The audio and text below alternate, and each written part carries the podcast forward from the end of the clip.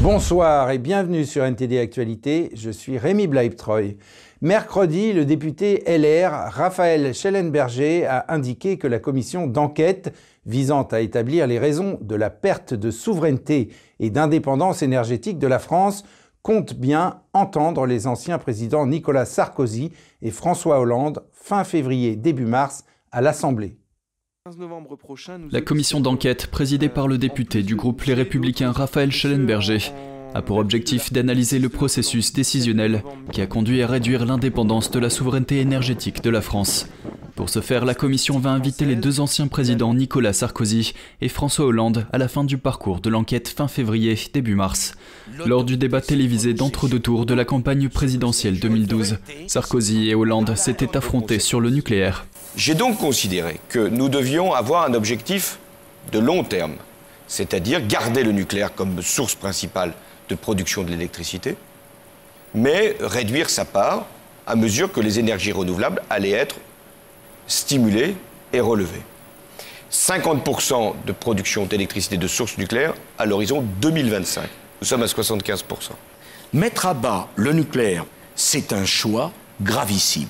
Nous n'avons pas de pétrole, nous n'avons pas de gaz, nous avons le nucléaire. Mais plutôt qu'une recherche de responsabilité individuelle, le rapporteur de la commission, le député Renaissance de Haute-Savoie, Antoine Armand, préfère une analyse sur le long terme de ce qui a mené à la situation actuelle et sur les moyens de retrouver une indépendance énergétique.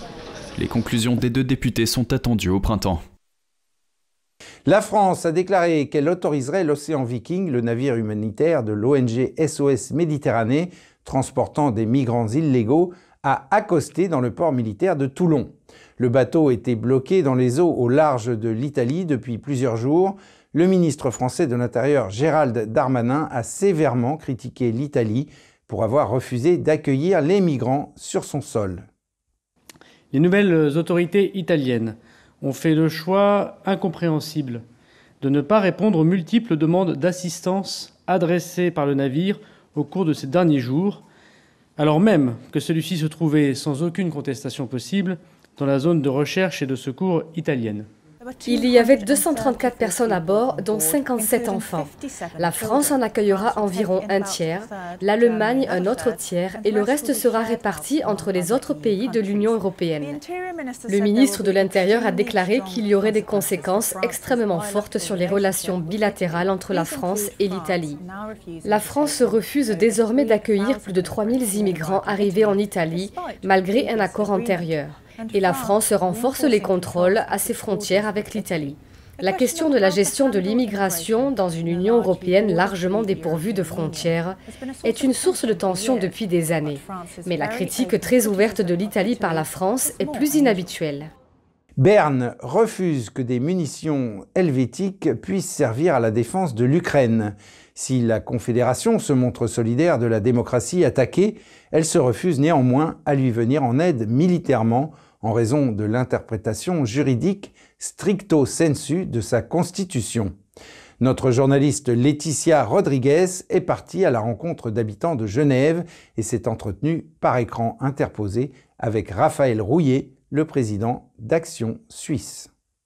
Défendre la Suisse, sa neutralité et sa souveraineté, c'est ce que souhaite ProSuisse, une association opposée à l'Union européenne qui a demandé via une initiative populaire que la Constitution garantisse une neutralité suisse perpétuelle et armée. ProSuisse aura jusqu'au 8 mai 2024 pour récolter les 100 000 signatures nécessaires à la modification de la Constitution. Si cette modification est adoptée, la Suisse aura l'interdiction formelle d'adhérer à toute alliance militaire. Dans les rues de Genève, quelques résidents, citoyens suisses ou français, nous ont partagé leur opinion sur la neutralité suisse. Je trouve que c'est bien, mais je trouve que c'est des choses un peu complexes. Parce que le pays peut faire une chose, mais peut-être il y a l'industrie de l'armement qui fait autrement, et pour finir, euh, ça revient au même. Mais oui, je trouve, je trouve bien, oui. Enfin, évidemment, s'il n'y a pas de guerre, c'est mieux.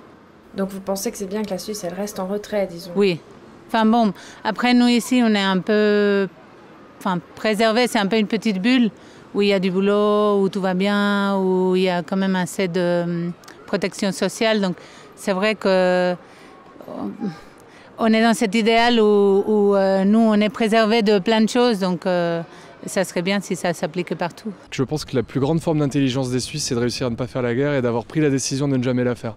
Et donc euh, j'espère bien qu'ils continueront à assumer leur neutralité, quels que soient les jugements moraux que les gens pourront porter par ailleurs sur le fait qu'ils devraient intervenir, porter soutien pour telle ou telle raison, qui sont souvent d'ailleurs pas très valables, me semble-t-il, et relèvent plus de l'idéologie que du bon sens.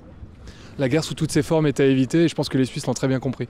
Bah, la notion de neutralité, c'est une notion assez complexe, mais en l'occurrence, euh, on continue à être neutre, mais neutre, ça ne veut pas dire de ne pas prendre parti. Donc euh, oui, euh, il faut certainement s'accrocher à la neutralité. Ça, nous, permet de, de, pouvoir continuer la conversation avec n'importe qui, mais ça n'empêche pas effectivement de faire ce qu'on est en train de faire. C'est de prendre position et de ne pas être d'accord avec ce qui se passe en Russie. Enfin en Ukraine surtout. Pour le moment, la Confédération helvétique se refuse à venir en aide militairement à l'Ukraine en raison de l'interprétation juridique stricto sensu de sa constitution. Envoyer des munitions, du matériel de guerre en Ukraine, vous êtes plutôt pour ou contre? Euh, Non, là je suis contre. Ouais, là je suis contre. Ouais. Je crois que la neutralité euh, dit que la Suisse doit être capable de se défendre elle-même. C'est ça la base. On, doit entretenir une armée pour être capable de se, de se défendre. La neutralité, euh, a été, a été a été donc à l'époque où c'était pas du tout des armes comme maintenant. C'était les Suisses étaient une armée très puissante qui était assez impérialiste, elle envahissait un peu tout le monde et tout, et on avait peur de la Suisse. Donc c'est pour ça qu'à un certain moment, ben, on a demandé aux Suisses de se calmer, mais quand même d'entretenir une armée pour être capable de, se défendre, mais pas d'attaquer. Donc moi je trouve que quand on vend des armes ailleurs, c'est une forme de. Je trouve que c'est trop, trop inclusif, quoi. C'est trop. Et puis surtout que c'est que pour le business finalement. Parce qu'au fond, c'est que pour le business. Si on, vend des armes, c'est pas pour vraiment aider l'Ukraine, par exemple, c'est pour faire du business. Ça, je trouve que c'est pas bien. Après, je suis pas sûr que ce soit. Je pense qu'il y a assez de pays qui en envoient déjà suffisamment, et peut-être que la Suisse peut justement rester un peu en dehors de ça et être un, vecteur de plus de, de, diplomatie et de discussion dans le, dans le conflit actuel. Parce que je pense pas que ce que de toute façon la Suisse va envoyer euh, par rapport à ce qu'envoient les États-Unis ou le reste des pays européens, ça fera de toute façon une différence significative dans le, dans le conflit. Raphaël Rouillet est le fondateur d'Action Suisse, une association médiatique créée dans le contexte de la crise sanitaire qui a pour but de défendre les libertés et droits fondamentaux des citoyens helvétiques et qui propose une information libre et indépendante via les réseaux sociaux. Aux yeux du jeune homme, les sanctions suisses imposées à la Russie sont contraires au principe de neutralité. Il note que la Suisse commence progressivement à faiblir, entraînée par l'influence de l'OTAN, de l'Union européenne et des États-Unis. Nous sommes neutres. Ça fait depuis le XVIIe siècle que nous sommes neutres, que nous avons la neutralité qui coule dans nos veines. Ça fait 400 ans. 400 ans. Et là, en l'espace d'un instant, tout est réduit en cendres tous nos efforts de neutralité sont réduits en cendres parce que le gouvernement décide du jour au lendemain d'effectuer des blocages de comptes russes ou de soutenir publiquement l'Ukraine. Je ne dis pas qu'il ne faut pas soutenir l'Ukraine, je pense tout simplement qu'il ne fallait pas prendre position. Laetitia Rodriguez, NTD News. Amazon et d'autres fournisseurs de services de cloud computing affirment que Microsoft a fixé des conditions inéquitables pour l'exploitation de ces services logiciels. Leur plainte auprès des régulateurs européens pourrait déboucher sur une amende.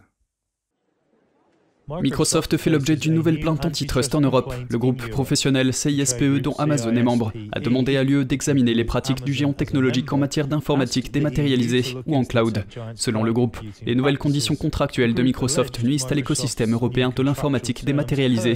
Il a accusé Microsoft de restreindre le choix et de gonfler les coûts à mesure que les clients se tournent vers l'informatique dématérialisée.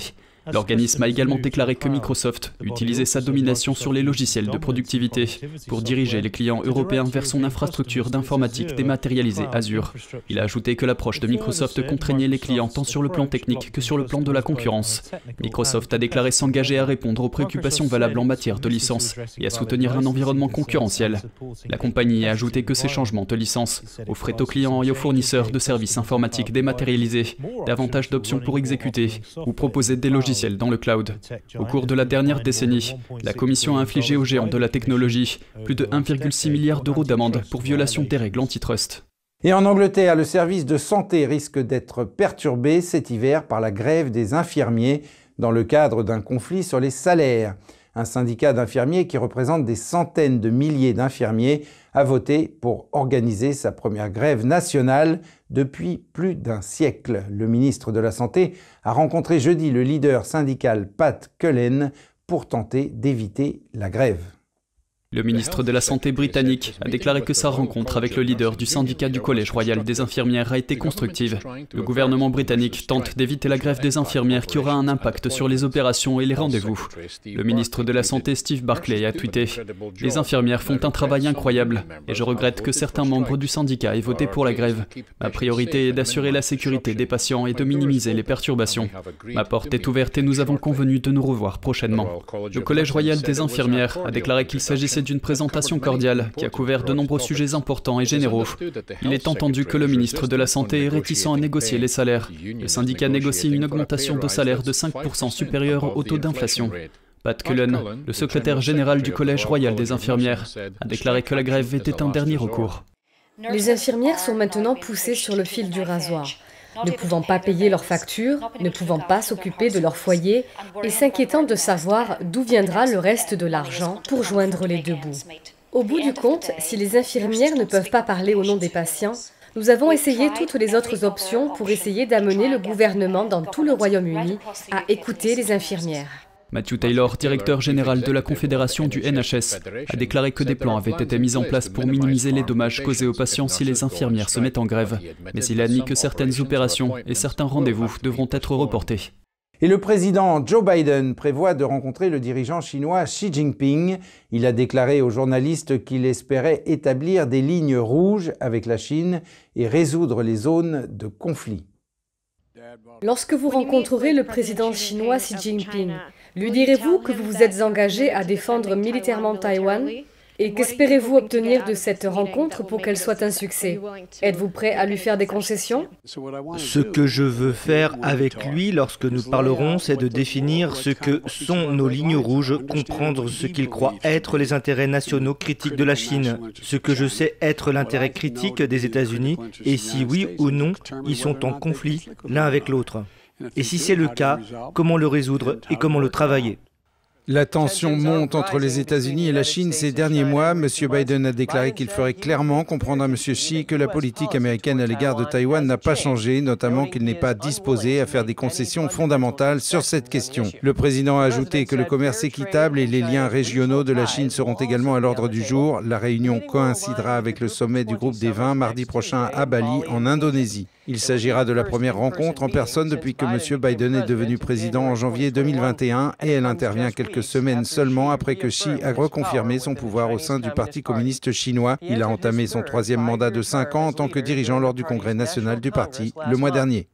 La Corée du Nord a tiré au moins un missile balistique dans la mer mercredi et la Corée du Sud a déclaré avoir identifié des débris d'un lancement antérieur comme faisant partie d'un missile sol-air SA-5 de l'ère soviétique.